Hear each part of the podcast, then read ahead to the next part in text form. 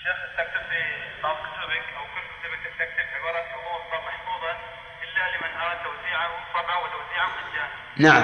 العباره توهم بان الشك هذه العباره مقيده باستثناء، فتوهم ان الشريط او البرنامج تكتب اذا كتبت عليه عباره حروف محفوظه انه لا تستفيد او طبعا سواء كان الشريط او الكتاب يباع او يوزع مجانا. لا الشريط ما ما اظن يتعرض لهذا. لا هذا الكتب صحيح استثني هذا، لأنني لا أحب أن أسد باب الإحسان على الناس، على أن بعض الإخوة أشار علي أخيرا بأن لا أقول هكذا، أخلي الباب مفتوح وأقول للطابع أنت على كل حال خذ غمرة الناس الأولى بالثمن الذي تقرر ودع الناس. اي نعم. ترى هذه بارك الله فيك هي سؤال تفرع منه عدة أسئلة، وأن تعرف أن النخلة يكون لها فراخة وكل فرخ يستقل بنفسه ويغرس بنفسه، أليس كذلك؟ كم فرعت الآن؟ كم فرعت الآن؟ كم فرعت من سؤال؟ والله الشيخ عندنا نحن أسئلة إذا اتسع المجال عندكم. كان هذه المشكلة هنا في البحرين يعني موجودة، مثلا الجمعية تحتاج إلى نفس أشرطة للتوزيع مجانيا ومكتوب على الشريط حقوقنا محفوظة. إي لكن مدى مجانا ليش تقول حقوقنا محفوظة؟ لا شيخ الأفضل الشريط من التوزيع تكون حقوقنا محفوظة، لكن الجمعية قد تنسخ للتوزيع. طيب لا بأس، أنا عندي للتوزيع بشرط أن لا يضر الأول، مع أن الشريط ما في ضرر على الأول، الأول وش خسر؟ شيخ إذا كان الناس ما بالشيخ هذا الشخصي كان إذا كان في ضرر أيضا. لا إذا كان في ضرر كل ضرر لا ضرر ولا ضرر، هذه قاعدة أصلها النبي صلى الله عليه وعلى آله وسلم. أنت أنت بارك الله فيكم. السلام عليكم ورحمة الله. عليكم السلام ورحمة الله وبركاته.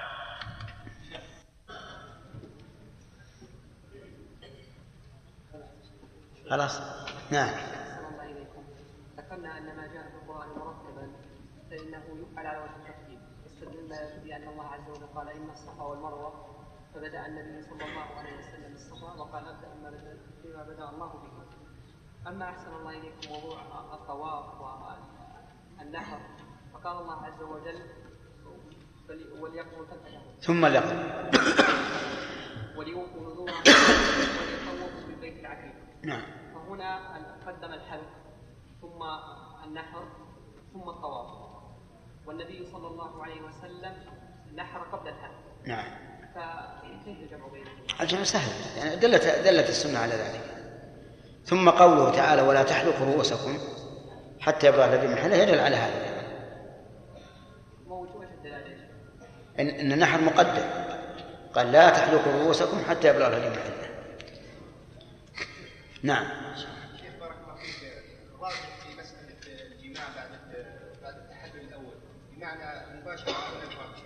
لا لا الجماع بارك الله فيك على القول بأنه يحل، لا يحل التحلل الأول من جميع المحظورات إلا الجماع، معناها المباشرة والفرج والتقبيل ما في بأس، يعني بمعنى حلال مثل لباس الثوب، يعني المباشرة دون الفرج حلال حلال بعد التحلل الأول إذا قلنا إن المراد بقوله إلا النساء أي إلا الجماع. طيب لكن نريد ما رجحته. ها ما ترون وأنتم؟ أظن رجحت. بمعنى الخطة وعقد النكاح الراجح ما يجوز، لكن المباشرة أنا أقصد المباشرة دون الفرج. أي هذا ليس جماعة. ليس جماعة. نعم. الشيخ ذكرنا أن الذي يأخذ من رأس بعض الجهات لا يجوز، فماذا يقال إذا رأينا شخصا؟ ماذا نقول؟ تقول له يا أخي لا يجزي هذا. وإذا ما استجاب؟ الله المستعان. إذا ما استجاب فهو كعدم استجابة آزر لابنه إبراهيم وعدم استجابة أبي طالب لابن أخيه محمد. أعرفت؟ نعم. ها؟ إيه؟ في مسألة إيش؟ إيه؟ أن أن إيش؟ يفرض. نعم. الآن يا شيخ في عدة كمبيوتر الشريط يعني بعض الألعاب تجي مغلقة، بحيث لو أراد دفع أحرق الجهاز كله. إيه. ما ترون في هذا؟ وين موسى؟ ما تقولون في هذه المسألة؟ يعني مثلا يقول الإنسان بدل ما أتى نفسي بحقوق محفوظة وأتابع الناس أجعل في الأشرطة مغناطيس يحرق الجهاز كله. هذا بالنسبة إيه؟ يعني أعلم بأنهم بأنهم بأنهم فيها مغناطيس، وإلا وهو كاتب من حقوق حقوق تم محفوظة ما يكتب يكتب يأخذ الشريط أول ما يشغله على الناس يحرق الجهاز. إذا كان مكتوب في الشريط حقوق تم محفوظة صار الناسخ معتدي حسب القانون يعني والمعروف عند الناس. ها؟ هذا ما في إشكال، ما في إشكال يعني ما في إشكال إنه جائز ما دام نحذر الناس من هذا ما في إشكال. ها؟ كيف؟ بالنسبة لبرامج الكمبيوتر ليس كل يعني من يمتلك البرنامج يعرف محتواه، يعني هناك تخصص يعني كبير جدا في هذا المجال، فقد يوجد يعني يكون هذا البرنامج مع شخص يعني وسط في علم الكمبيوتر. ايه يروح عليه جهاز ب عشرة آلاف بسبب المغناطيس استقبل عشرة آلاف. هذه اعتداء يا شيخ وليس عقوبه بمثل يعني ما لا ما هي عقوبه هذه، هذه بارك الله فيك تحذير. الفقهاء قالوا لو ان انسان دخل بيتك بغير اذن وفي طريقه بئر فسقط في البئر فلا ضمان عليك لانه معتدم بالدخول بلا اذن. الشريط بعشرة الشريط مو بعشرة، البرنامج يكلف المؤسس الأول بلوغ كثيرة صحيح. المهم الأخ رشاد يقول إذا كان التحذير واضح في الشريط وقيل حقوق الطبع محفوظة أو حقوق النقل محفوظة وجاء إنسان واعتدى فقد اعتدى على نفسه. لكن أنت الآن السائل الآن الحقيقة أنه فتح على باب يجب الحذر منه ما دام فيه أشرطة يمكن أن تكون بهذا الخطورة يجب الحذر. والأخ موسى الآن ها؟ أي ما هو ما هو في كل شيء. أي أي أنا فاهم هذا بحث طيب. نعم نعم ترى مو بسؤال جديد لأن الوقت الوقت انتهى. تبرعنا عند السؤال الأول. لا. نعم. شريط الكمبيوتر يا شيخ بمجرد الأخ ما يضع الجهاز ويظهر على الشاشة أول شيء يكتب يكتب إنه حقوق محفوظة وغير مسموح يعني شيء واضح. أي طيب. نعم. معنى هذا إنه إذا إذا جعل فيه ما يحيط الجهاز فالحذر الخطأ على صاحبه. ياخذ حقه يا شيخ. ليس بهذا الدرجة. نعم. سؤال الأخير النحو بالنسبة للصياغة الآن أسلم وأحسن. نعم. آمن. نعم. أما يكون قصد يعني هو صياغته من الرباعي والثاني من الثلاثي. نعم. تكون هذه زيادة في المبنى وتكون زيادة في المعنى. لا ما برضه نعم. أبد هذا هذا اللغة اقتضت هكذا. أشرف كم؟ نعم. أشرف كم؟ أشرف أشرف أشرف. طيب المسألة لغة لا لا ما هي مضبطة لا مهم. هو الغالب أن زيادة المبنى تدل على كتمانه، وقد يكون بالعكس، بقره بقر. لا نقص، لما زادت التاء نقص. نعم علي. ها هو الظاهر الظاهر هذا غير مراد، وأن هذا بنيه لغة عربية بدون قصد أن الإسلام زائد على الكفر، لأن نجد في الكفر ما هو رفاعي. نعم. في حديث عائشة عفوا عنك، الآن الرسول صلى الله عليه وسلم عن صفية لو أنها لم تطلق نفهم أنه سينحبس معها. نعم. حتى تطلق. نعم. وهذا لا شك أنه ضرر عليه وعلى الصحابة. نعم. ومع ذلك أفهم أنا بأنه لا بد أن نتأخر. نعم. الآن المرأة حاضر شيء الطائرة ستقولها الآن، وبعد أسبوع ممكن تدرك الرحلة أو أسبوعين. يقال لها تطوف. يقال لها تطوف. يقال لها تطوف في السعودية. في السعودية؟ لا لا خارج المملكة. ما يحصل يا خالد. ممكن بعد أسبوعين. لا لا أبدا. ما يحصل. ما المانع يا شيخ؟ والله هذا كلام ممل. هاي الطائرات. إيه. تجارية يا شيخ، إذا تخسر تذاكرها الطائرة. مجرد أنه فقط لن تسافر إلا بعد شهر أو عشرين يوم، لأن الحج تأخر. يعني هو إذا كان ما عليها ضرر إلا التأخر هذا واضح. إيه لا، هم يقولون ما يمكن، يقول راحت راحت علينا ولا تمكننا، وفي جوازات وفي أشياء ومشاكل. ها ها هم يا شيخ من باب الإقامة بمكة والتكاليف فقط، ما ينظرون الحجاج إلا هذا. والله على كل حال إحنا عندنا قاعدة، ما دام فيه ضرر يعني غير محتمل. هم يقولون ما حصل لنا أبدا، لأن لأن الظاهر رحلة الحج مخصوصة. نعم. نفس الموضوع لا بد يوديهم في الوقت الطاهر. يمكن يكون معاه إذا تركها من أول. ها؟ يمكن يكون معاه نقص. أي نعم.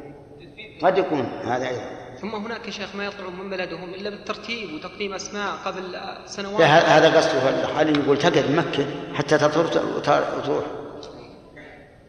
ما نقول روح ورجع، هذا مستحيل. انتهى الوقت يا حاج يا شيخ.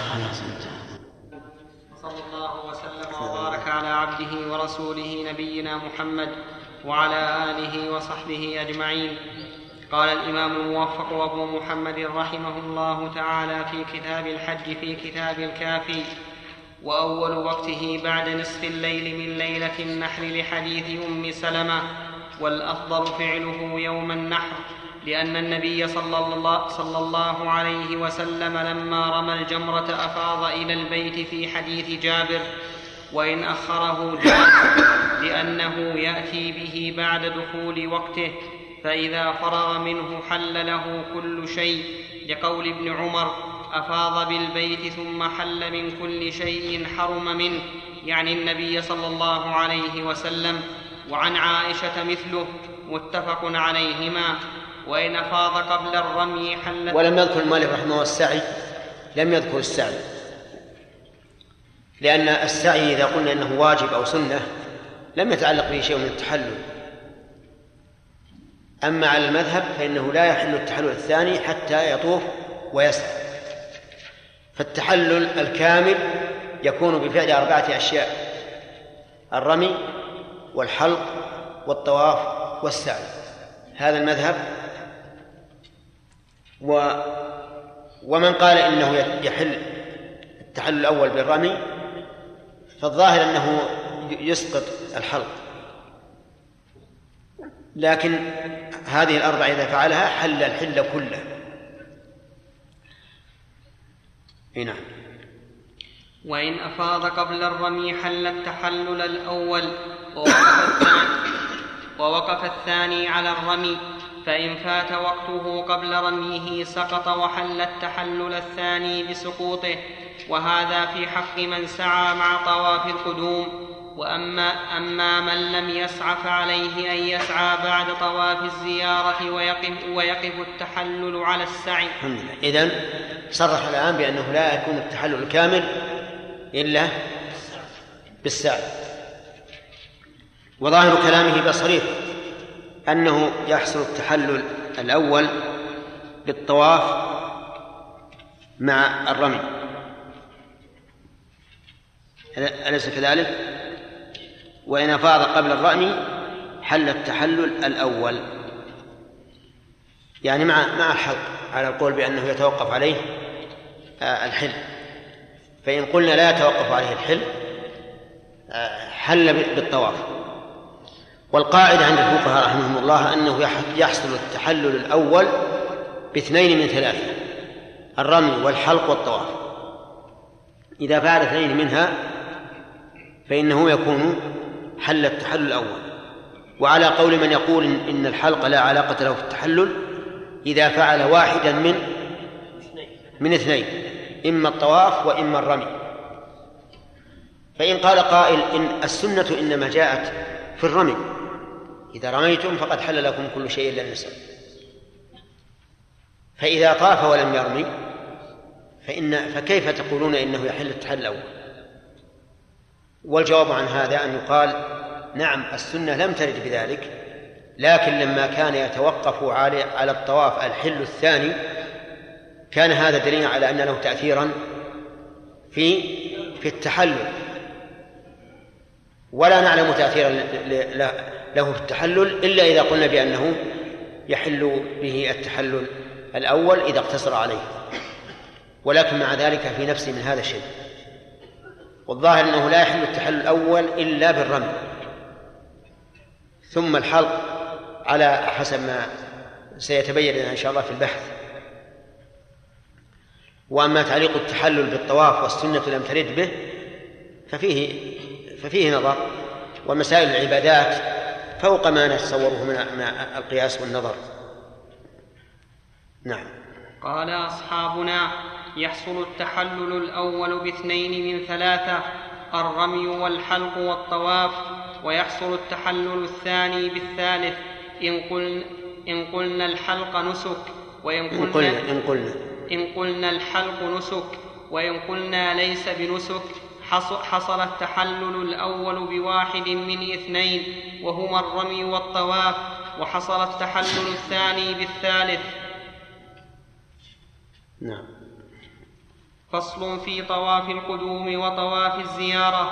قال أحمد رضي الله عنه: في المتمتع إذا دخل مكة لطواف الزيارة يبدأ قبله بطواف القدوم ويسعى بعده، ثم يطوف للزيارة بعدهما، وهكذا القارن والمفرد إذا لم يكونا دخلا مكة قبل يوم النحر ولا طافا للقدوم، فإذا دخلاها للإفاضة بدأ بطواف القدوم وسعيا بعده ثم طافا للزيارة، لأن طواف القدوم مشروع فلا يسقط بتعيين طواف الزيارة، إلا أنه قال في المرأة إذا دخلت متمتعة فحاضت فخشيت فوات الحج أهلت بالحج وكانت قارنة ولم يكن عليها قضاء طواف القدوم. واحتج أحمد رضي الله عنه بقول عائشة رضي الله عنها: فطاف الذين أهلوا بالعمرة بالبيت وبين الصفا والمروة ثم طافوا طوافا آخر بعد أن رجعوا من منى لحجهم، متفق عليه. قال الشيخ: لم يتبين لي من هذا الحديث إلا أن طواف ما عندي. قال الشيخ: عندي ولم يتبين. إن كان عندكم في كل نسخة حطوها نسخة.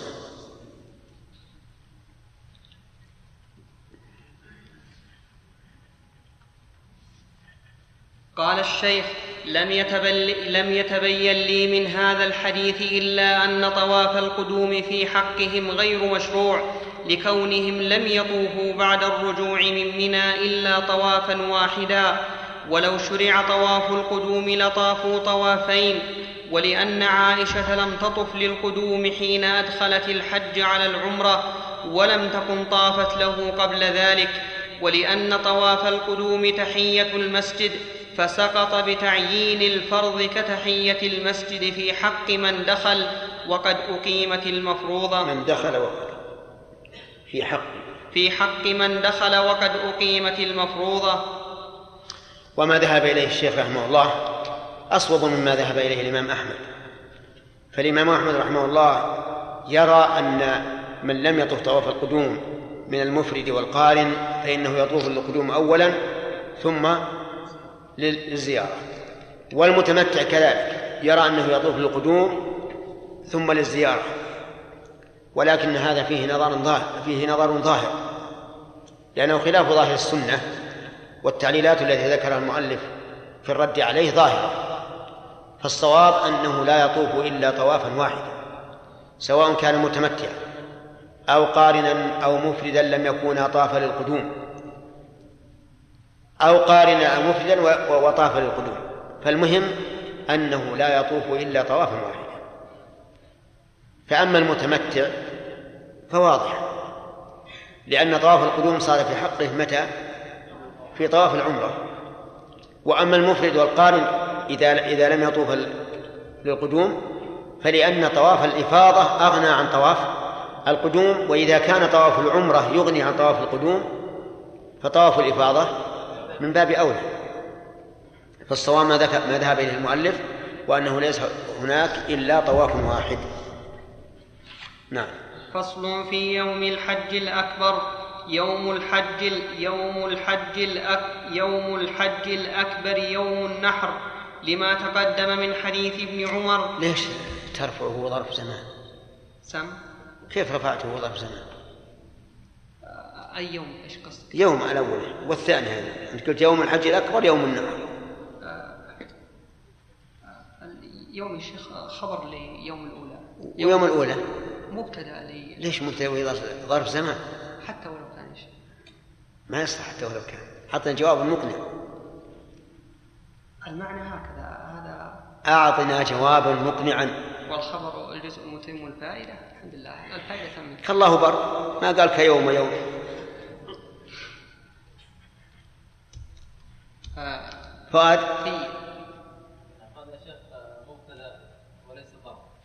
ما يصلح. هذا كلام خالد من قبل. نعم يحيى. المال يقول وما يرى ظرفا وغير ظرف فذاك المتصرف في الأرض. أي طيب. وهذا ظرف الآن. نعم. وهذا ظرف. أي نعم يتصرف. نعم. هذا ظرف يتصرف يصل أن يكون. في بارك الله فيهم قاعدة ذكرها صاحب الأجرمية، يقول المنصوب بتقدير في. شوف كتاب مختصر وفيه هذه الفائدة العظيمة. فظرف الزمان وظرف المكان اللذان ينصبان على الظرفية هما اللذان يكونان على تقدير في. كجئتك يوم السبت أي في يوم السبت. لكن لو أقول يوم السبت يوم شديد الحر ما صحت فيه، فيقال ظرف الزمان الذي ينصب هو الذي يكون على تقدير في. نعم. طيب.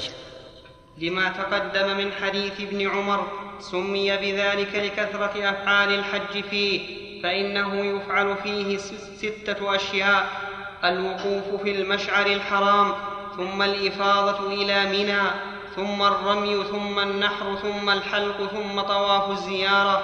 والسنة ترك ثم السعي. ما عندي شيء. هو ما ذكره، لكن إذا أردنا أن, أن, أن نعد ما قاله رحمه الله فالسعي أيضا، لأن الذين تمتعوا مع الرسول صلى الله عليه وعلى آله وسلم سعوا ذلك اليوم. ولهذا قال له رجل: يا رسول الله سعيت قبل أن أطوف. فصار الذي يفعل سبعة، ونحن ذكرنا لكم سابقا أن الذي يفعل خمسة، وهذا هذه الخمسة هي التي تفعل بعد الوصول إلى منى، لأن الوقوف عند المشعر الحرام والإفاضة من مزدلفة إلى منى هذه قبل الوصول إلى منى. طيب. على أن عد الإفاضة إلى إلى منى نسكا فيه نظر، لأن الإفاضة إلى منى من باب الوسائل. إيش من باب الوسائل؟ مهم مقصود. ولهذا لو, لو, لو سير بالإنسان وهو نائم من مزدلفة إلى منى فحجه صحيح لا نقص فيه. أما الوقوف بعد صلاة الفجر في مزدلفة فهذا صحيح، هذا يكون يوم العيد. فالحاصل أن الذي يفعل يوم العيد في منى خمسة أشياء، يعني بعد الوصول إلى منى خمسة أشياء. وأما الذي يفعل في يوم العيد فهو سبعة إذا عددنا عددنا الإفاضة من النسك. نعم. والسنة ترتيبها هكذا لأن النبي صلى الله عليه وسلم رتبها في حديث جابر وغيره، فإن فعل شيئا قبل شيء جاهلا أو ناسيا فلا شيء عليه، لما روي لما روى ابن عباس أن النبي صلى الله عليه وسلم قيل له يوما نعم. أنا عندي لما روى ابن عباس في آخر السطر والسين في أول السطر. نعم. لما روى ابن عباس أن النبي صلى الله عليه وسلم قيل له يوم النحر في النحر والحلق والرمي والتقديم والتأخير قال لا حرج، متفق عليه. فإن فعل ذلك عالما ذاكرا ففيه روايتان، إحداهما لا شيء عليه للخبر، والثانية عليه دم، لأن الله تعالى قال ولا تحلقوا رؤوسكم حتى يبلغ الهدي محله، ولأن الحلق كان محرما قبل التحلل الأول ولا يحصل إلا بالرمي.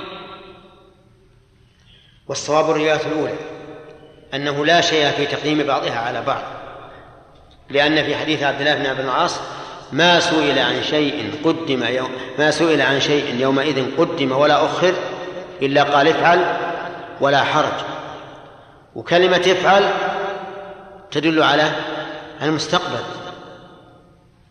وقول لا حرج تدل على انتفاء الإثم، ولم يقل لا تعد كما قاله لأبي لأبي بكرة في الصلاة.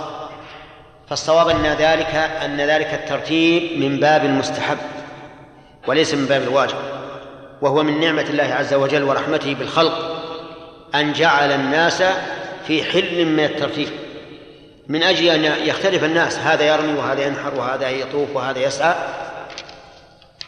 بقي علينا مسألة النحر إذا قدمه على الرمي، هل نقول لابد أن أن تطلع الشمس أو لا؟ ظاهر كلام الفقهاء رحمه الله أنه لابد أن تطلع الشمس وترتفع قيد الرمح ويمضي من الوقت ما تكون به صلاة العيد، ولكن الراجح أنه يدخل الوقت من طلوع الفجر، لأن أهل منى ليس عندهم صلاة عيد حتى ينتظروها، فإذا وهذا هدي وليس بأضحية، وهذا ما جزم به شيخ الإسلام في شرح العمدة أنه يدخل وقت النحر من فجر يوم العيد، على أن بعض العلماء قال إنه يدخل من حين الإحرام بالحج، وبعضهم قال يدخل من حين انتهائه من العمرة، وبعضهم قال يدخل من حين شروعه في العمرة، لكن كل هذه أقوال ليس عليها دليل. جاء وقت الأسئلة. ما رأيكم يا شيخ يكون الأخوان كأهل البحرين لهم خمسة أسئلة أو ستة في نهاية الدرس ويستغل الوقت في القراءة؟ والله ما ما أرى هذا. طيب. قراءة من دون فاهم مش الفائدة منها. نعم. لكن نقول إن الأسئلة لا تكون إلا على استفهام عن شيء خفي خفي معناه على الطالب. نعم. شيخ بالنسبة للضعف الذين يدفعون بعد ذهاب عامة الليل. إذا إيش إيش؟ ضعف الذين يدفعون من جمع من مزدلفة بعد ذهاب نصف الليل أو عامتها. يعني ثلثي الليل مثلا. فإذا قلنا أنه يعني يجوز تقديم بعض النسك عن بعض. فإذا جاءوا لطواف الإفاضة يكون قبل صلاة الفجر. نعم. يطوفون قبل صلاة الفجر. إيش؟ لا بأس، هذا للحاجة بشرط استئذان الطبيب، فإذا أرادت أن تأخذ حبوبا تمنع نزول الحيض فلا بأس بشرط أن تسأل الطبيب. نعم. عوض. الذين يا شيخ يستدلون على تقديم الرمي أو على جواز نحر الهدي مثلا قبل العيد يقولون الرسول ما سئل عن شيء قدم ولا أخر إلا قال افعل ولا حرج. قالوا فما سئل مثلا عن تقديم الرمي ولا سئل عن ذبح الهدي حتى يقول افعل ولا حرج، قالوا فيكون داخل في هذه الأمور الأخرى التي أرخص بها. لا لا سئل سئل عن هذا النحر قبل الرمي. والحديث ما سئل عن شيء، وشيء هذه نكره في سياق النفي، قدم ولا أخر، لا قال فعل ولا حرج. وش الإشكال؟ سئل عن النحر ولم يأذن فيه؟ لا أذن فيه، أذن قال لا. لا أنا أقصد الذين يقولون بجواز النحر مثلا يعني قبل العيد، قبل يوم العيد. نعم نعم. جواز النحر بعد العمرة أو أحنا وجدنا ناس يعني قالوا علشان. آه. هؤلاء هؤلاء بارك الله فيك يقولون إنه كما جوزتم الصيام لمن لم يجد الهدي وهو بدل، فالمبدل من باب أولى، يعني عكسوا القضية. نحن نقول البدل له حكم البدل وهم يقولون المبدل له حكم البدل، لكن هؤلاء بلا شك محجوجون بأن الرسول صلى الله عليه وسلم قدم في رابع ذي الحجة وقال لأصحابه لولا أن معي الهدي لا أحللت معكم، ولم ينحر ولم ينحر الهدي. نعم. شيخ بارك الله فيكم، اشكاليه كما اشكال كثير من الشباب درس قولنا في جمره العقبه انها تروى من جميع الجهات. نعم. لانه قلنا ان لا بد يكون الحصاه في الحوض الذي يوجد مكه. نعم. فالقائد ان نقول تروى من جميع الجهات، اذا كنا قلنا لا بد ان يقع تقع في الحوض الذي من جهه واحده. ماذا استفدت؟ كما استفدت؟ الحوض الآن أن أن تصور حوض ولا لا؟ نعم تصور حوض نصف دائرة، لكنه من الجانب اللي ما فيه دائرة، هل هو مسدود ولا غير مسدود؟ كان بالأول مسدود، كان بالأول جدار قائم ما أحد يرمي من الخلف، ما يستطيع. الآن هدموه ولم يبقى أمامك إلا العمود الذي وضع علامة على مكان الرمي. لا إله إلا الله. كنت أظنك أن أذكى أنك أذكى من هذا. الآن ارسم لك نصف دائرة، ها، واجعل في وسطها عمودا، انظر إلى الجانبين من من من, من العمود، هل هو مفتوح ولا غير مفتوح؟ لكن ما هو على قد الحوض، الحوض يجيبه مترين أو أكثر. وزيل يعني عليه الجسم. ايه وزيل. نعم. من جميع الجهات. نحن نرميها من جميع الجهات ولا في اشكال. أشير عليك ان شاء الله تاخذ عمرها اليومين هذه، لان ما في ما في في الجمرات احد وتشوف. نعم. ما كنا نظنها وزيل يا شيخ. الاشكال يعني ما كنا نظنها. اي بس الحمد لله ما بنتقول هكذا. هو وزيل. الآن ما فيه إلا العمود الذي وضع علامة على محل الرمل. الآن شف عاد إن كان تصورك الآن صار موافقا لتصورنا، وإلا فشاهد العيان من أحسن ما يكون. نعم. أربعة. فصل في المبيت. فصل في المبيت بمنى، ثم يرجع إلى منى من يومه فيمكث بها ليالي أي... ثم فيمكث بها ليالي أيام التشريق، لما روت عائشة قالت أفاض رسول الله صلى الله عليه وسلم من آخر يومه حين صلى الظهر ثم رجع إلى منى فمكث بها ليالي أيام التشريق. وهل المبيت بها واجب أم لا؟ انظروا للبركة العظيمة. إن النبي صلى الله عليه وسلم وقف عند المشعر الحرام حتى أسفر جدا ثم سار، وسير الإبل تعرفون سرعته، إلا أنه أسرع في وادي محصن، ثم رمى الجمرة، ثم ذهب إلى منحر فنحر ثلاثة وستين بعيرا ونحر علي ما بقي، ثم أمر من كل بعير بقطعة، ثم طبخت وأكل من لحمها وشرب من مرقها، ثم دعا الحلاق فحلق، ثم لبس وتطيب، ثم نزل إلى مكة وطاف طواف الإفاضة. كل هذا في ضحى يوم العيد. وقد قيل إن حجته كانت في وقت الاعتدال الربيع، يعني في وقت تساوي الليل والنهار، مثل هذا الوقت أو قبل، والنهار ليس, ليس بذاك الطويل. لكن هذه بركة، قد يبارك الله سبحانه وتعالى العبد في عمله حتى ينهي في وقت قليل ما لا ينهيه غيره في وقت كثير، وهذه من بركات العمر، نسأل الله أن يبارك لنا ولكم في أعمارنا. هذه من بركات العمر. صلى الظهر بمكة وشرب من زمزم وخرج. وفي الصحيحين من حديث أنس أنه صلى الظهر في منى. فاختلف العلماء هل يرجحون حديث جابر أنه صلى في مكة الظهر، لأن جابرا ضبط حجته تماما منذ خرج من المدينة حتى أنهى الحج، فيكون أولى بالترجيح، أو حديث أنس لأنه في الصحيحين. ولكن الذي نرى أنه لا حاجة للترجيح لإمكان الجمع، ومتى أمكن الجمع عُدل عن الترجيح، لأن الترجيح يعني إلغاء المرجوح، والجمع إعمال الراجح والمرجوح. الجمع بينهما أن نقول إن رسول الله صلى الله عليه وسلم صلى في مكة الظهر ثم خرج إلى منى فوجد بعض أصحابه لم يصلوا الظهر فصلى بهم الظهر معادة، فيكون صلاها مرتين، في مكة وهي فريضة وفي وفي منى، وبهذا يزول الإشكال. نعم. وهل المبيت بها واجب أم لا؟ فيه روايتان، إحداهما ليس بواجب لقول ابن عباس إذا رميت الجمرة فبت حيث شئت، ولأنه مبيت بمنى فلم يجب كليلة عرفة، والثانية هو واجب ولأنه مبيت بمنى فلم يجب. سبحان الله، كيوم عرفة. هذا وصف طردي لا يتعلق به حكم ولا يصح القياس فيه. نقول لما كان مبيت بمنى قبل عرفة لما كان غير واجب صار هذا غير واجب، ما يصير، لأن لأنه يقال أن المبيت بمنى غير واجب لحديث عروة ابن مضرس.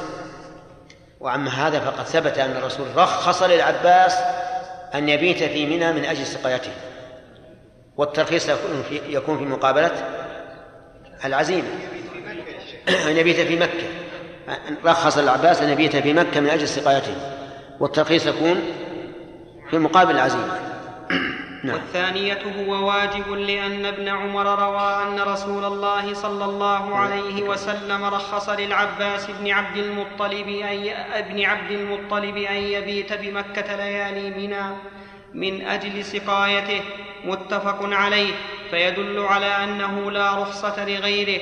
فعلى هذا إن تركه فقال أحمد يطعم شيئا تمرا أو نحوه وخففه، وهذا يدل على أنه أي على أنه أي شيء أي. وهذا يدل على أنه أي شيء تصدق به أجزأ، وعنه في ليلة مد، وفي ليلتين مدان، وعنه في ليلة درهم، وفي ليلتين وفي ليلتين درهمان لما ذكرنا في الشعر، وعنه في ليلة نصف درهم. فأما الليلة الثالثة فلا شيء في تركها لأنها لا تجب إلا على من أدركه الليل بها، فإن تركها في هذه الحال مع الليلتين مع الليلتين أو الأول الأولتين مع الليلتين الأول أو الأولتين فعليه في الثلاث دم في إحدى الروايتين. الآن تبين لنا أن المبيت في منى أمره خفيف من وجوه. الوجه الأول أن النبي صلى الله عليه وسلم رخص للعباس من أجل سقايته أن يبيت في مكة، ولو كان واجبا لم يرخص له أن يدع الواجب العيني على نفسه من أجل مصلحة غيره.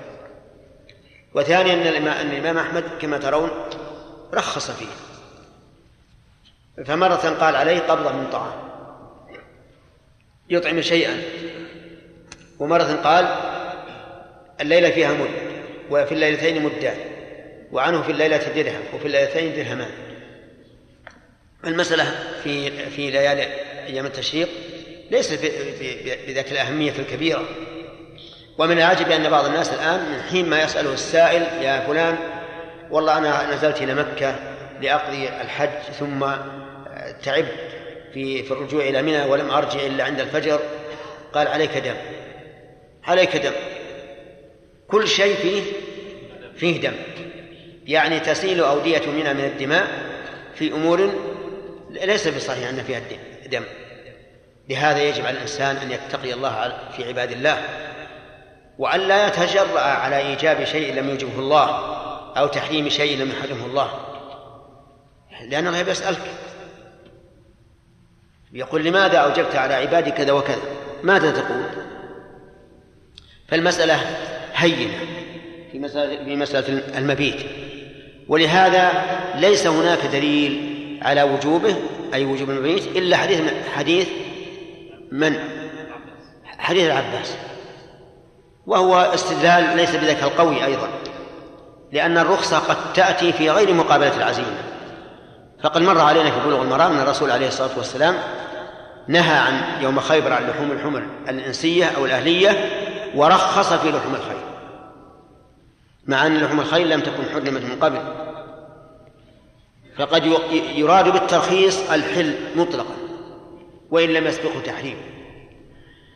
والحاصل أن نقول إن المسألة سهلة بالنسبة للمبيت، وما أكثر ما يقع للحجاج إذا نزلوا إلى مكة في يوم العيد من أجل الطواف والسعي، فيتأخرون من أجل زحام السيارات أو عدم سهولة المرور من أي طريق كان.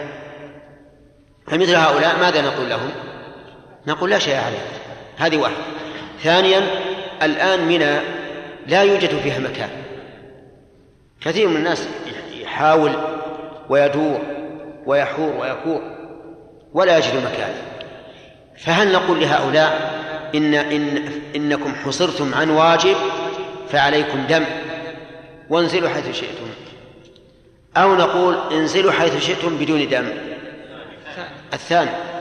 نقول بالثاني، لأنه إذا رخص في ترك المبيت للحاجة فللتعذر من باب أولى لا شك. أين, أين, أين ينزلون؟ لكن نرى أنه يجب أن ينزلوا في أقرب ما يكون إلى مخيمات الحجاج، حتى يكون الحجيج كلهم على مظهر واحد وفي مكان واحد. لا نقول إنه لما سقط المبيت في منى فلهم أن يبيتوا في أي مكان، كما قال الفقهاء إذا سقط عن المحادة المكث في بيت زوجها فلتكن في كل في أي مكان، بل نقول هذا حجيج وينبغي أن يكون الحجيج على مظهر واحد. فأنتم ليس عليكم أن أن تخلقوا مكانا لكم في منى أو أن تنزلوا على رؤوس الخيام، لكن انزلوا عند آخر خيمة في منى في في منتهى الحجاج، وهذا يكفي. وهذا الحمد لله فيه من التيسير على عبادة الله ما هو ظاهر. لكن بعض الناس نسأل الله لهم الهداية إذا لم يجدوا مكانا في منى أين يذهبون؟ إلى العزيزية وإلى مكة، وكأنهم يقولون لما سقط لما سقط عنا الوجوب لتعذره فلنسكن فيما شئنا. نقول لا، ليس هكذا، بل انزلوا حيث نزل الحجاج، كما نقول في المسجد إذا امتلأ. هل إذا امتلأ المسجد نقول اذهب وصلي في بيتك، أو صف مع الناس عند آخر واحد؟ الثاني. فهذا مثل نعم. ها؟ إذا إذا قلنا بأنه يجب أن يبيت عند أقرب خيمة في منى وبات في العزيزية، هل عليه دم؟ آه سمعت كلام الإمام أحمد، عليهم ما درهم أو درهمين أو مد أو مدين أو شيء من طعام في الليلتين، والثالثة ما تجب عليه، ما عليه. لو لو ذهب لو ذهب من دون عذر ما في شيء. الثالثة لمن تأخر. ها انتهى الوقت يا أهل البحرين، تفضلوا أسئلتكم. شيخنا حفظك الله، سؤال تابع لسؤال سألناه أمس، وهو عن عرفة، أن في عرفة كل حملة لها مكان خاص، وهو عبارة عن قطعة, قطعة أرض مظللة، وكل مجموعة ليس بينها وبين الأخرى إلا أمتار قليلة، ولكن كل مجموعة تصلي لوحدها بخطبة وأذان وإقامتين، فما مدى صحة هذا الفن؟ الذي نرى بارك الله فيك أنه لا خطبة إلا للإمام فقط، وأن غير الإمام لا يخطبون في أماكنهم. عرفت؟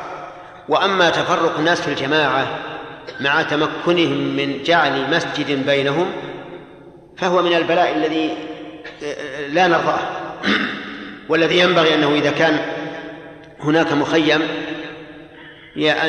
وإلى جنبه مخيم آخر أن يجعلوا بينهم مصلى يصلون فيه جميعا حتى يجتمعوا على على على على الصلاة.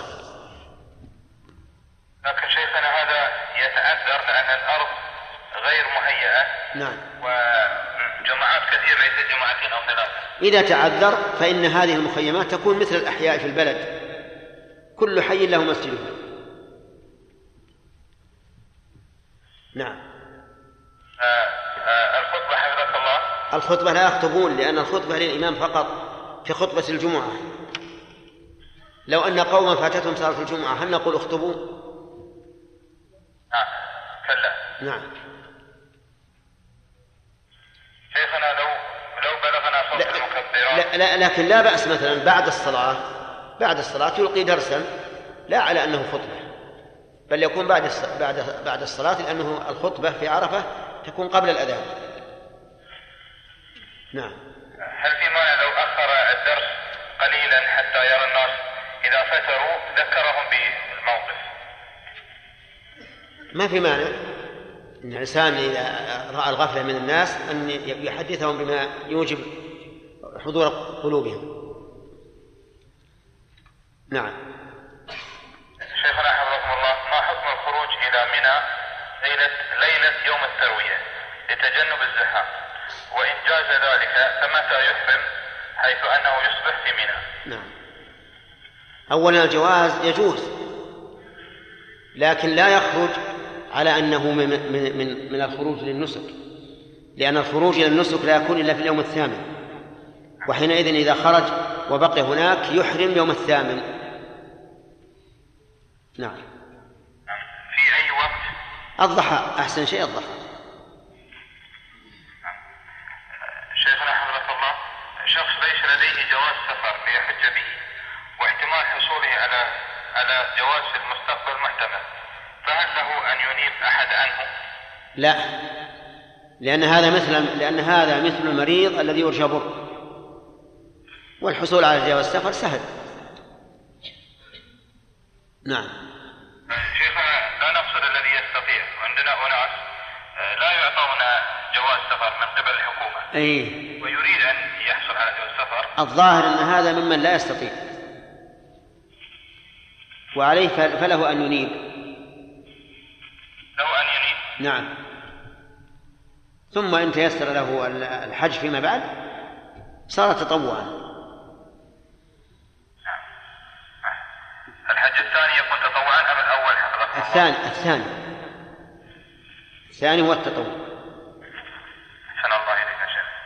آه شيخنا، ما حكم القول في بعض البرامج، هذا أصلا من مدرسة إسلامية عندنا، يبدأون برامج برنامج الصباح بقراءة القرآن، تلاوة من القرآن، ويقولون خير ما نستهل به برامجنا آيات من الذكر الحكيم، ويدربون الصغار على القراءة في الإذاعة أمام الطلاب، فهل في هذا بأس؟ نعم في هذا بأس، لأن بدأت الخطب والأقوال بالقرآن محدث، اللهم إلا إذا كان يريد أن يتكلم على أحكام الحج فقرأ آيات الحج أمام كلامه، أو على آيات الصيام أو آيات البيع فتلا الآيات المناسبة لهذا، فهذا لا بأس به. وأما اتخاذها سنة راتبة كما نسمعه في الاحتفالات وغير ذلك فهذا بدعة محدثة.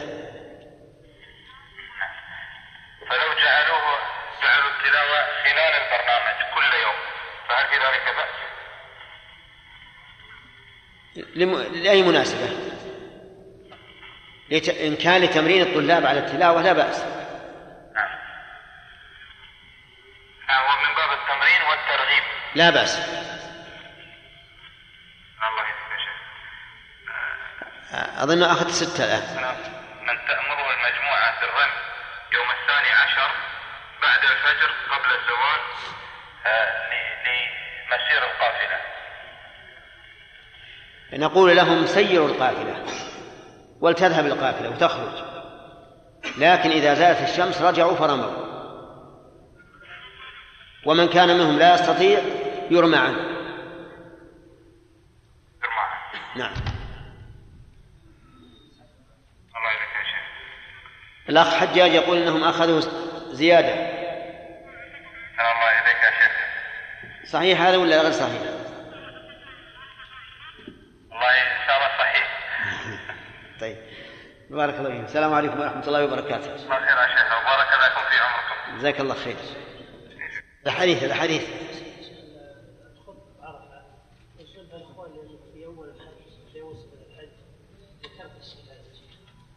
وإذا ما تمكنت من سماع المذياع لتنقلب الخطبة يوم الخطبة يخطب واحد يقول صلى لا لا تنقل عنك أنا سجلت عني عجيب لا أنا قلت وعظ بعد الصلاة وعظ بعد الصلاة بارك الله فيكم والآن قلته الآن قلته إيه؟ لا استجيل يصلح موسى لا ما فيه خطبة وذكرت لكم الآن مثل مثل ما لو فات الجماعة صلاة الجمعة لكن لكنه بعد الصلاة لا بأس أن نتكلم بما يناسب.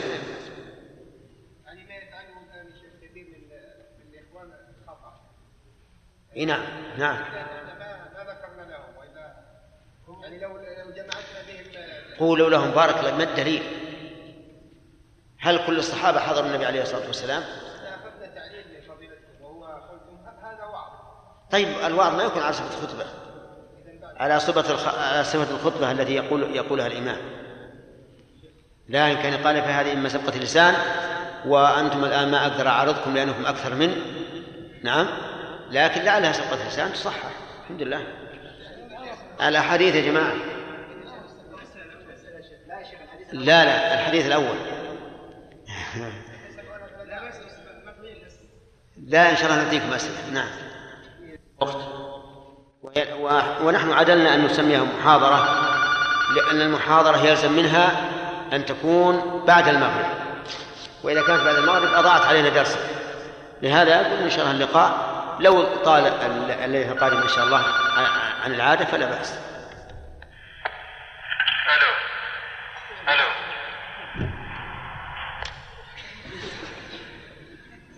وين الآن جالسنا؟ رشاد؟ حتى من الشرح السابق أن المتن الكلية في مناهج السنة. نعم. الآن عدمت من التفكير. لا نحن قلنا كلام المؤلف الآن سيأتينا إن شاء الله في الواجبات.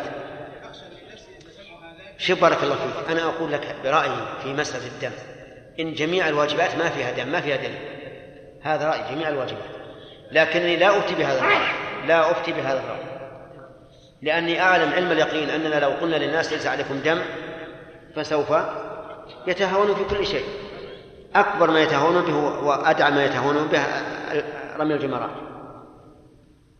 لكن ما نقول هذا وإن كان الذي بيننا وبين ربنا سبحانه وتعالى أننا لم نرى في القرآن والسنة ما يدل على الوجوب لكن لا بأس أن نلزم الناس بمثل هذا من أجل أن يمتنعوا عن التهاون كما ألزم عمر رضي الله عنه منع الإنسان من مراجعة زوجته في الثلاث في الطلاق الثلاث لئلا لا لا يطلق مع أن له حق الرجعة في عزم الرسول زمن أبي بكر وسنتين من خلافة عمر فنحن نرى أننا نقول قال العلماء يجب عليك دم حفاظا على إيش؟ الواجبات لأن لا تنتهك. نعم. هل نقول أن النحر له أثر في التحلل الأول بحديث عائشة رضي الله عنها وأصيب رسول الله صلى الله عليه وسلم لحله قبل أن يقبل البيت. نعم. والنحر قبل الطواف. نعم قبل الحلق. قبل الحلق وقبل الطواف. نعم. لا مع مع علم بأن بأنه لو قيل إن الحل يتوقف على النحر وأن النحر له أثر بالحل لكان أولى من أن يقال إن الحلق له أثر لأن النبي صلى الله عليه وسلم صرح قال لا أحل حتى أنحر لا أحل حتى أنحر ولكن ما رأيت يعني أحد من العلماء قال إن الحل يتوقف على النحر. نعم.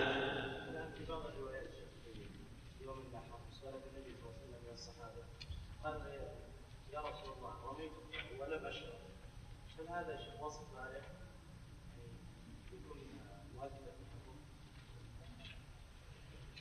ذهب بعض أهل العلم من التقييم والتأخير في أمساك العيد إنه لمن لا, لمن لا يشعر إما جهلا وإما نسيانا، وعللوا ذلك بأن السائل يقول لم أشعر، فهمت؟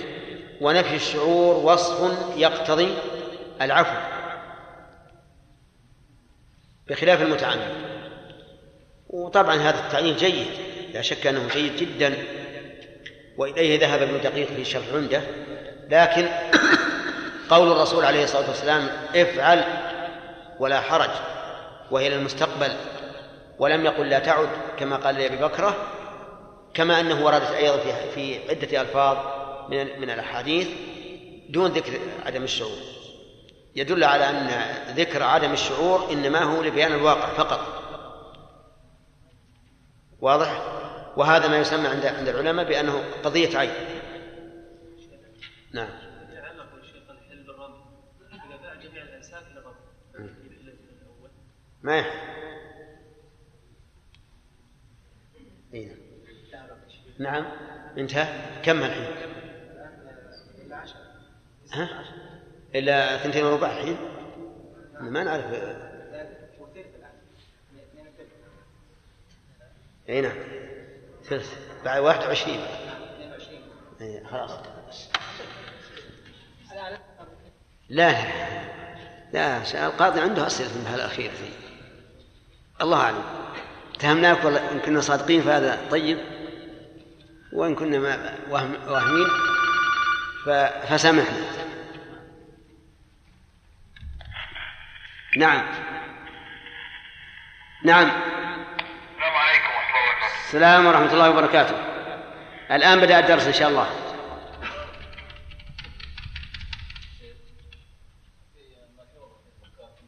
ها؟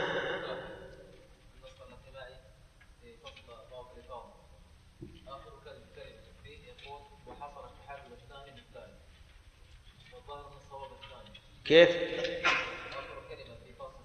ويحصل التحلل الثاني بالثالث إن قلنا الحلق نسك. لا الصواب هو هذا. إيه الثالث اللي هو الحلق، الرمي والحلق والطواف اللي عندنا. ويحصل التحلل الثاني بالثالث إن قلنا الحلق نسك، وإن قلنا ليس بنسك حصل التحلل الأول بواحد من اثنين وهو الرمي والطواف، وحصل التحلل الثاني بالثالث. صحيح لا بد من هذا، التحلل الثاني بالثالث مع الاثنين السابقات ما في إشكال. بحث الشرافي جيد وطيب، وأقترح أنه يصور ووزع على الطلبة. من الذي يصور لنا بالعادة؟ شيبة موجود؟ نعم طيب نعطيه صاحب شيبة يمكنه بالسيارة. خذ يا شرف. نتيجة البحث شيخ. ها؟ نتيجة البحث. البحث التحلل. إيه؟ نتيجة. هو اختار لا بد من الاثنين. وأنتم يا شيخ؟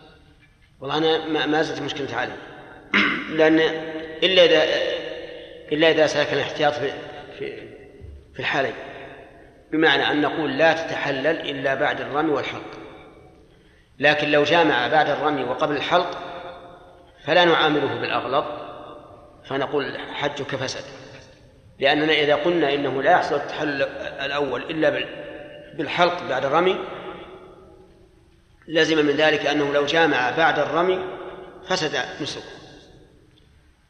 فهل يمكن أن نعمل بالقول في جانب وبالقول الثاني في جانب آخر من باب الاحتياط؟ لأن كون نفسد نسكه ونلزمه أن أن يأتي بحج آخر فيه صعوبة، والمسألة فيها اشتباه.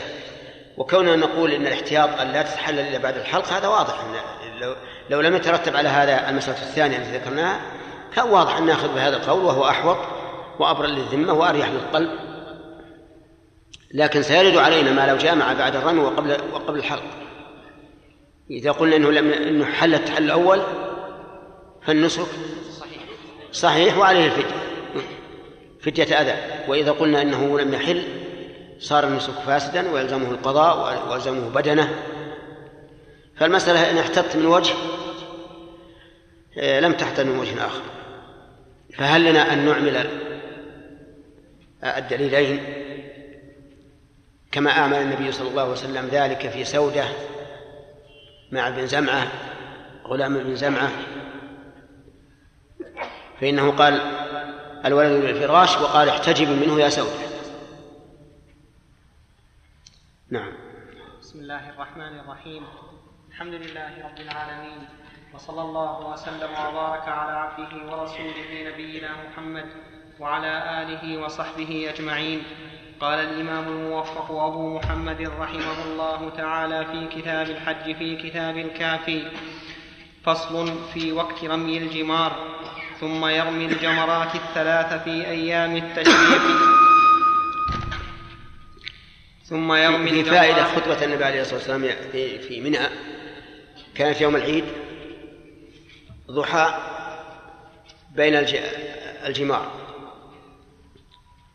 هذه ثلاث فوائد: أنها يوم العيد، وأنها في الضحى، وأنها بين الجمار. ووقف يسأل في بعد صلاة الظهر. نعم.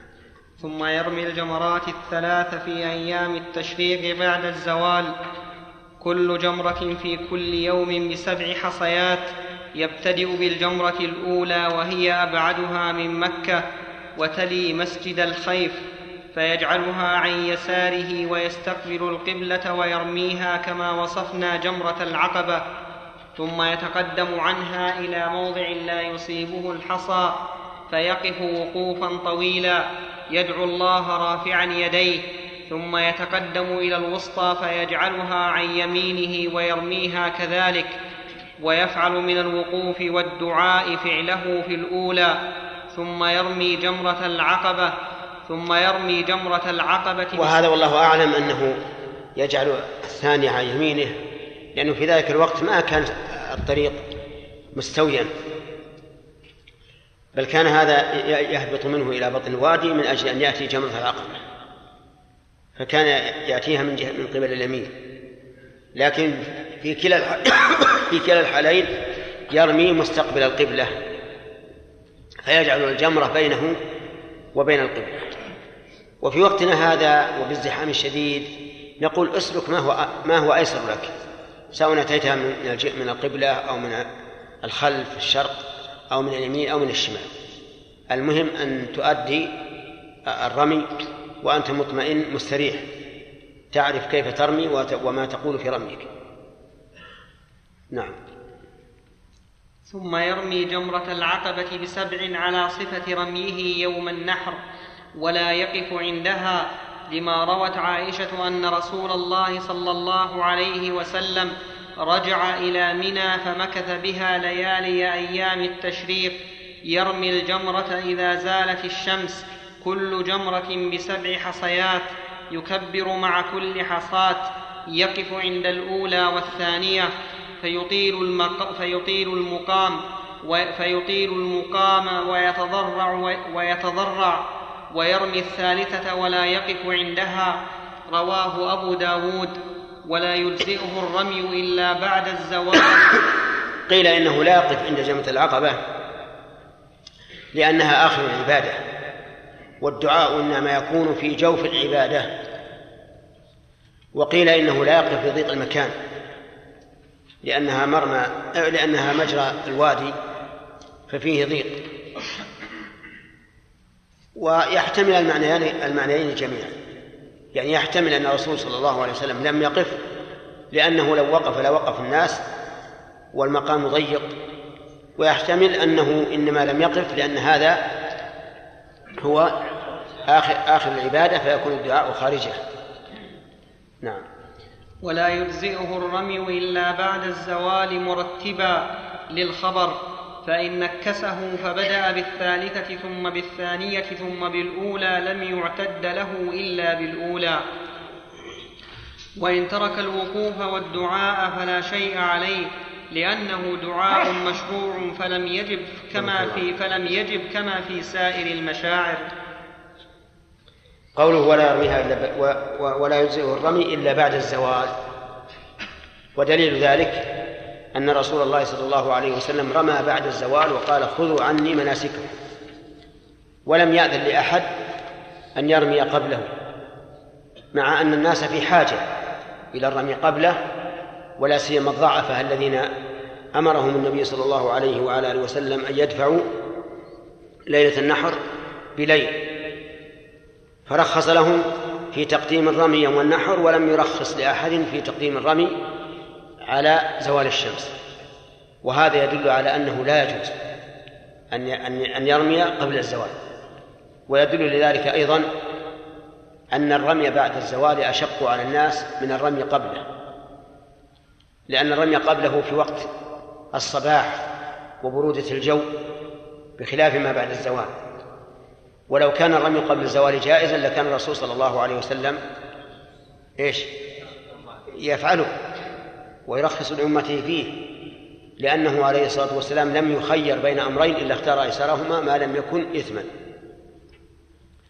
ولأن كون الرسول عليه الصلاة والسلام يرمي من حين أن تزول الشمس قبل صلاة الظهر يدل على أنه لا يجوز الرمي قبلها، كأنه يرتقب أو يترقب بفارغ الصبر أن تزول الشمس، ولهذا قدم الرمي على الصلاة، مع أن الأفضل في صلاة الظهر أن ها أن تقدم.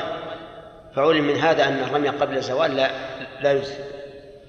ولأن ابن عمر رضي الله عنهما يقول كنا نتحين فإذا زالت الشمس رمينا، يعني نطلب الحين الذي يكون فيه الرمي، فإذا زالت الشمس رموا. فالقول الراجح أنه لا يجوز الرمي قبل الزوال ولا يجزئ في الأيام الثلاثة كلها، حتى في المتعجل لا يجوز له أن يرمي قبل الزوال، خلافا لمن قال به كعطاء بن أبي رباح رحمه الله وبعض أصحاب أبي حنيفة، ورواية عن أحمد أنه يرمي قبل الزوال عن المتعجل لكن لا يخرج من منها إلا بعدها. ولكن الراجح أنه لا يجوز رمي مطلقا. نعم. فصل في عدد الجمال التي ترمى. الشيخ فيها الصوت زايد، الضعف يحتاج قصر من الجهاز. كيف؟ قصر. لا، الجهاز على آخر شيء. هذا آخر شيء. ولا ينقص من سبع ولا ينقص من سبع والمشهور عن أحمد أن استيفاءها غير واجب، وقال من رمى بست حصيات لا بأس، وخمس حسن، وأقل من خمس لا يرمي أحد، وأحب إلي سبع، لما روى سعد قال رجعنا من الحجة مع رسول الله صلى الله عليه وسلم، بعضنا يقول رميت بست وبعضنا يقول رميت بسبع، فلم يعب في ذلك بعضنا على بعض. رواه الأثرم. وعنه أن استيفاء السبع شرط، لأن النبي صلى الله عليه وسلم رمى بسبع وقال خذوا عني مناسككم، فعلى هذه الرواية إن أخل بحصاة من الأولى لم يصح رمي الثانية، فإن لم يعلم من أي الجمال تركها حسبها من الأولى ليسقط الفرض بيقين، فإن ترك الرمي كلها. هكذا قال رحمه الله: إذا تيقن بعد انصرافه من رمي الجمال الثلاث أنه ترك رمي حجر واحد لكن لا يدري أهو في الأولى أو الثانية أو الثالثة، فالمؤلف يقول يجعله في الأولى. لماذا؟ لأجل أن يرمي الثانية والثالثة رميا كاملا، فيكون قد سلك باب الاحتياط. والصحيح خلاف ذلك، صحيح أنه يجعلها من الأخيرة، لأن الأصل في في الرمي الصحة حتى يتيقن الفساد. ونظير ذلك من من استيقظ من نومه ووجد على نفسه أثر جنابه ولا يدري أهو من, من هذه النومة أو من النومة التي قبلها، فليجعله فليجعله من الخيرة لأنه هو المتيقن، فالصواب أنه يجعله من الأخيرة. هذا إذا, إذا لم نقل بأنه يسمح في ترك حصاة أو حصاتين كما قاله المؤلف نص الإمام أحمد رحمه الله. نعم. فإن لم يعلم فإن ترك الرمي كله حتى مضت أيام التشريق فعليه دم لأنه ترك نسكا واجبا، وإن ترك حصاة أو اثنتين فعلى الرواية الأولى لا شيء عليه، وعلى الثانية يخرج فيها مثل ما ذكرنا في ليالي منى. وعنه من رمى بست ناسيا لا شيء عليه، فإن تعمده تصدق بشيء، وإن أخر رمي يوم إلى آخر أو آخر أو أخر الرمي كله إلى اليوم الثالث ترك السنة ولا شيء عليه، لكنه يقدم بالنية رمي الأول ثم الثاني ثم الثالث، لأن أيام التشريق كلها وقت للرمي، فجاز تأخيره إلى آخر وقته كتأخير الوقوف بعرفة إلى الليل. وإنما وجب الترتيب بالنية لأنها عبادات يجب الترتيب فيها مع فعلها في أيامها، فوجب مع, فعل فوجب مع فعلها مجموعة مع مع فعلها نعم مع فعلها فتح العين فوجب مع فعلها مجموعة كالصلوات فوجب فوجب فوجب مع فعلها مجموعة كالصلوات مجموعة نعم. هذه المسألة يقول رحمه الله: إن ترك إن أخر رمي يوم إلى آخر أو أخر أن يكون له إلى الثالث ترك السنة ولا شيء عليه. أما كونه ترك السنة فواضح، وأما قوله فلا شيء عليه فهو خلاف الصحيح. الصحيح أنه يأثم، وأنه لا يجوز أن يؤخر رمي يوم إلى اليوم الآخر الآخر إلا لعذر، كما لو كان منزله في أقصى منى ويشق عليه أن يتردد كل يوم، وكالإنسان المريض الذي يشق عليه أن يرمي كل يوم. ودليل ذلك أن النبي صلى الله عليه وسلم رخص للرعاة أن يرموا يوما ويدعوا يوما، فقول رخص يدل على أن إيش؟ على أن رميها كل يوم عزيمة لا يجوز. والعجب أنهم رحمهم الله استدلوا على وجوب البيت المبيت في مزدلفة بقول الرسول، استدلوا على وجوب المبيت في منى ليالي أيام التشريق بحديث رخص للعباس أن يبيت في مكة من أجل سقايته، ولم يستدلوا بقوله رخص للرعاة أن يرموا يوما ويدعوا يرما يدعوا يوما على وجوب الرمي كل يوم في في يومه. فالصواب أن الرمي كل يوم في يومه واجب إلا لعذر. وأما قوله أنها عبادة واحدة فيقال إذن صلاة الظهر ظهر يوم السبت ظهر يوم الأحد، هل تقولون بجواز تأخير صلاة الظهر يوم السبت إلى ظهر يوم الأحد؟ لا يقولون بهذا. إذن لا يجوز تأخير رمي اليوم الحادي عشر إلى اليوم الثاني عشر.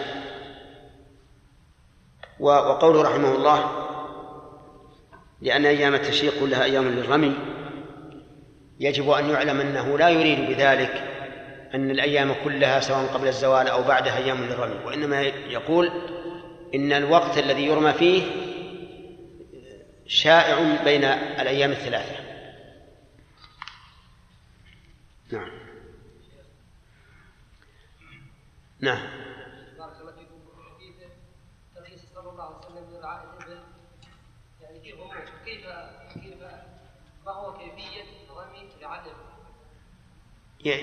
يرمون أول يوم رموا أول يوم وتركوا اليوم الثاني يوم النحر وتركوا يوم الحادي عشر ورموا يوم الثاني عشر لأنهم أتوا بالإبل لمن أراد أن يتعجل. نعم. شيخ قلت أن ليس فيه شيء. ولكن يا شيخ بارك الله فيك، كيف يعني الحديث انه قال يتحدث الا النساء، والنساء لا يشمل باب الجماع؟ ما يشمل على هذا الراي، لا يشمل على الراي الثاني. كيف نخرج باب الجماع منه؟ نعم، لان الله قال فلا رفث، والرفث والجماع، فالمحرم هو الجماع، اما غيره بعد التحلل الاول فهو مباح. اي ممكن، نعم نعم. ها؟ نعم نعم. ايش؟ إذا قلنا بوجوبه في كل يوم بيومه صار تأخيره إلى اليوم الثاني إخراجا له عن الوقت بلا عذر. وكل عبادة مؤقتة، خذها قاعدة، كل عبادة مؤقتة إذا أخرها الإنسان عن وقتها بلا عذر فإنها لا تقبل منه، يلزمه دم على القول بأن ترك الواجب فيه دم. رب هذه الدراسة وبث مقام محمود اللي وقته لا تدخلنا.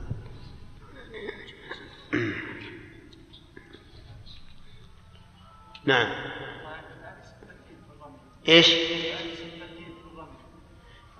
الصحة الأخيرة إذا بدأ بالثالثة ثم الوسطى ثم الأولى، صحة الأخيرة فقط كما قال المؤلف.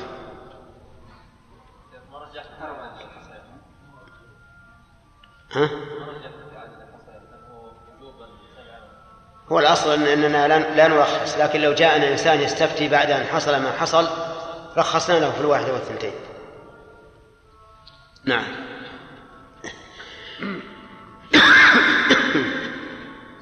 فصل في من يجوز له ترك المبيت بمنى، ويجوز لرعاة الإبل وأهل سقاية الحاج ترك المبيت بمنى ليالي منى، وترك رمي اليوم الأول إلى الثاني أو الثالث إن أحبوا إن أحبوا أن يرموا الجميع في وقت واحد. لا، إن أحبوا فيرموا الجميع كذا عندكم.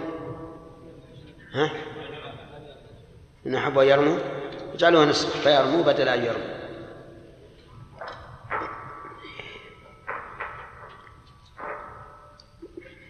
نعم.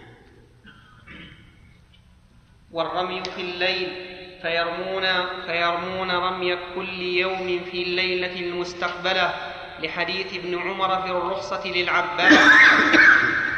وقال عاصم وقال, وقال عاصم بن عدي رخص رسول الله صلى الله عليه وسلم لرعاة الإبل أن يرموا يوم النحر ثم يجمعوا رمي يومين بعد يوم النحر ثم ثم يجمعوا رمي يومين بعد يوم النحر يرمونه في أحدهما، حديث صحيح. ولأنهم يشتغلون بالرعاية واستقاء الماء فرخص لهم لذلك. وكل ذي عذر من مرض أو خوف على نفسه أو ماله كالرعاة في هذا، لأنهم في معناهم. لكن إن غربت الشمس عليهم بمنى لزم الرعاة, لزم الرعاة البيتوتة دون أهل السقاية، لأن الرعاة رعيهم في النهار فلا حاجة لأن الرعاة رعيهم في النهار فلا حاجة لهم في الخروج ليلا، فهم كالمريض تسقط عنه الجمعة وإن حضرها وجبت عليه. وأهل السقاية يستقون بالليل فلا يلزمهم المبيت. ومثل هذا مثل الرعاة والسقاة من يشتغلون في المصالح العامة كالشرط وأهل الإطفاء والممرضين والأطباء ورجال المرور وما أشبههم، كل من يسعى في المصالح العامة فإنه يسقط عنه المبيت، قياسا على ترخيص النبي صلى الله عليه وعلى آله وسلم للعباس في ترك المبيت من أجل سقاية الحاج. وكذلك أصحاب الرعي رخص لهم النبي صلى الله عليه وعلى آله وسلم، فمن كان يشتغل بمصالح المسلمين فهو مثلهم. أما من كان له عذر خاص كمريض يحتاج أن يخرج من منى إلى إلى المستشفى مثلا أو إلى بيته لأنه أريح له، فهذا ألحقه بعض العلماء بمن يشتغلون بالمصالح العامة، وبعضهم لم يلحق. وما دمنا قد سبق أن قلنا إن مسألة المبيت بمنى أمره سهل، فإن نقول لا بأس للمريض ومن ضاع له شيء وخرج ليطلبه وما أشبه ذلك، لا بأس أن يدع المبيت وأن يشتغل بنفسه. نعم. فصل في الاستنابة في الرمي. ومن عجز عن الرمي جاز أن يستنيب من يرمي عنه، لأن جابرا قال: لبينا عن الصبيان ورمينا عنهم. والأفضل أن يضع كل حصاة في يد النائب ويكبر النائب، فإذا حضر فإذا رمى عنه فإذا رمى عنه ثم برئ لم يلزم إعادته، لأن الواجب سقط بفعل النائب. وإن أغمي على إنسان فرمى عنه إنسان فإن كان أذن له جاز، وإلا فلا. هذه مسألة النيابة في الرمي لا تجوز إلا عند الضرورة، وذلك لأن الرمي بعض أجزاء الحج، وقد قال الله تعالى: وأتموا الحج والعمرة لله.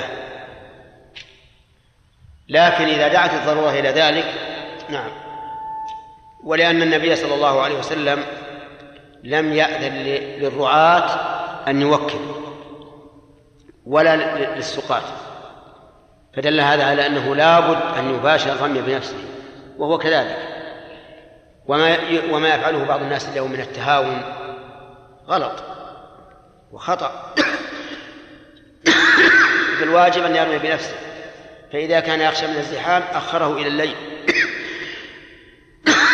وقد جربنا ذلك ورأينا الرمي بالليل أسهل وأقرب إلى الخشوع، لكن بدأ الناس يزاحموننا الآن فصاروا يرمون بالليل بكثرة، ولا ندري لعلنا يوم من الأيام نؤخر الرمي إلى آخر الليل، وأخشى أيضا أن يزاحمونا، فماذا نصنع؟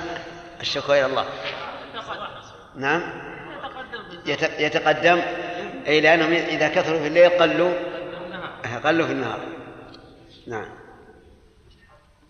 هذا حق. يعني كنا نرمي في الليل ما يكون فيه, فيه إلا خمسة ستة على المرمى، أما منذ سنتين فتجد كثير زحام. الحمد لله. ها؟ أي نعم، إلى الفجر. فصل في خطبة يوم النفر. ويسن أن يخطب الإمام يوم النفر، وهو أوسط أيام التشريق، ويعلم الناس. طيب، إذن النيابة لا تجوز إلا للضرورة، فإذا قال أنا لا أستطيع أن أرمي كل يوم، لكن بإمكاني أن أضع أن أجعلها في آخر يوم أرمي وأنا ماشي إلى مكة، قلنا لا تنيب لا تنيب غيرك ما دمت تقدر ولو في آخر يوم. وقول رحمه الله: إنه يجعل الحصى في يد النائب، يعني معناه أن المستنيب يذهب هو النائب ويضع الحصى في يده ويرمي، لكن في وقت الحاضر هذا غير ممكن، لأنه إذا إذا وصل إلى هناك يرمي بنفسه. لكن لعلهم لعلهم يريدون أن إذا كان صغيرا لا تلحق رميته إلى إلى المرمى. نعم. ويسن أن يخطب الإمام يوم النفر، وهو أوسط أيام التشريق، ويعلم الناس حكم التعجيل والتأخير وتوديعهم، لما رو لما روي عن رجلين من بني بكر قالا: رأينا رسول الله صلى الله عليه وسلم يخطب بين أوسط أيام التشريق ونحن عند راحلته. أخرجه أبو داود. ولأن بالناس حاجة إلى أن يعلمهم ذلك، فشرعت الخطبة فيه كيوم عرفة. أوسط أيام التشريق ما هو؟ الثاني عشر. يخطبهم ليعلمهم النفر وأحكام التوديع وغير ذلك ما يحتاجون إليه. الآن ولله الحمد ممكن أن يكون هذا عن طريق الإذاعة، بأن يجعل في ذلك الوقت من يتكلم من أهل العلم بواسطة الإذاعة، ويا حبذا لو جعلت إذاعة خاصة في المشاعر في هذه الأيام لكان هذا جيدا لأنه يكون أعم. أيام, أيام الحج ستة: الثامن والتاسع والعاشر والحادي عشر والثاني عشر والثالث عشر، كل واحد منها له, له اسم خاص. الثامن والتاسع والعاشر والحادي عشر القرن، والثاني عشر النفر الأول، والثالث عشر النفر الثاني. نعم. فصل في النفر بعد الرمي.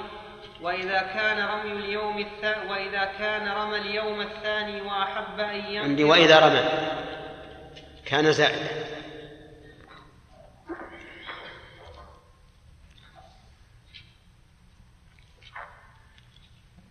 وإذا رمى اليوم الثاني وإذا رمى اليوم الثاني وأحب أن ينفر نفر قبل غروب الشمس، وسقط عنه المبيت تلك الليلة والرمي بعدها، وإن غربت وهو في منى لزمته البيتوتة والرمي من الغد بعد الزوال، لقول الله تعالى: فمن تعجل في يومين فلا إثم عليه ومن تأخر فلا إثم عليه. وقال رسول الله صلى الله عليه وسلم: أيام منى ثلاثة، فمن تعجل في يومين فلا إثم عليه ومن تأخر فلا إثم عليه. رواه الترمذي. واليوم اسم لبياض النهار، وإن رحل, وإن رحل وخرج ثم عاد إليها لحاجة لم يلزمه المبيت ولا الرمي، لأن الرخصة قد حصلت له بالتعجيل. وقال بعض أصحابنا: وإن رحل وخرج ثم عاد إليها لحاجة لم يلزمه المبيت ولا الرمي، لأن الرخصة قد حصلت له بالتعجيل. نعم. قال بعض أصحابنا: يستحب لمن نفر أن ينزل المحصب. إذا تعجل إذا أراد التعجل فلا بد أن يخرج قبل غروب الشمس، لقول الله تعالى: فمن تعجل في يومين، وفي للظرفية، وإذا غابت الشمس انتهى الظرف، وإذا انتهى الظرف لم يكن هناك محل للمظروف الذي هو التعجل. ولكن إذا كان الرجل قد ارتحل وهدم الخيام ورحل متاعه ومشى، لكن لكثرة الزحام لم يتمكن من الخروج قبل غروب الشمس، فهل يستمر في سيره أو نقول قف وانزل؟ الجواب الأول، يستمر ولا حرج عليه. وكذلك لو ارتحل قبل الزوال وخرج من منى فلما زالت الشمس رجع ورمى فلا بأس أيضا، لأنه يصدق عليه أنه تعجل في يومين. وأما إذا غابت الشمس في اليوم الثاني عشر وهو في في منى ولم يتأهب للرحيل فإنه يلزمه البقاء، لأن الله جعل الحجاج لهم حالة: تعجل في يومين وتأخر فيما سوى ذلك، فيجب عليه أن يبيت ويرمي من الغد. نعم.